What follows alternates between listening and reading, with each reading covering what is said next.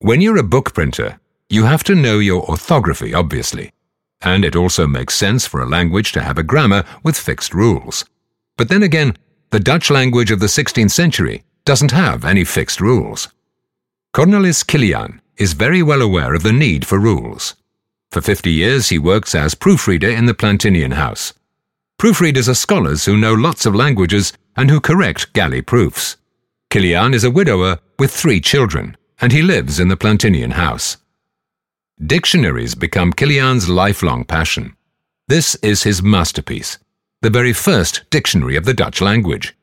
In this book, he explains the meaning and the origin of approximately 40,000 words, and he even compares them with other languages.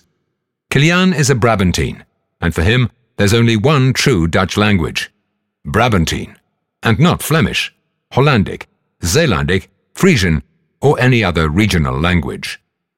As a result of the invention of book printing, orthography and grammar rules for a regional language like Dutch become established. The study of languages and language families is soaring. This, in its turn, stimulates the publication of dictionaries, grammar books, and comparative language study books.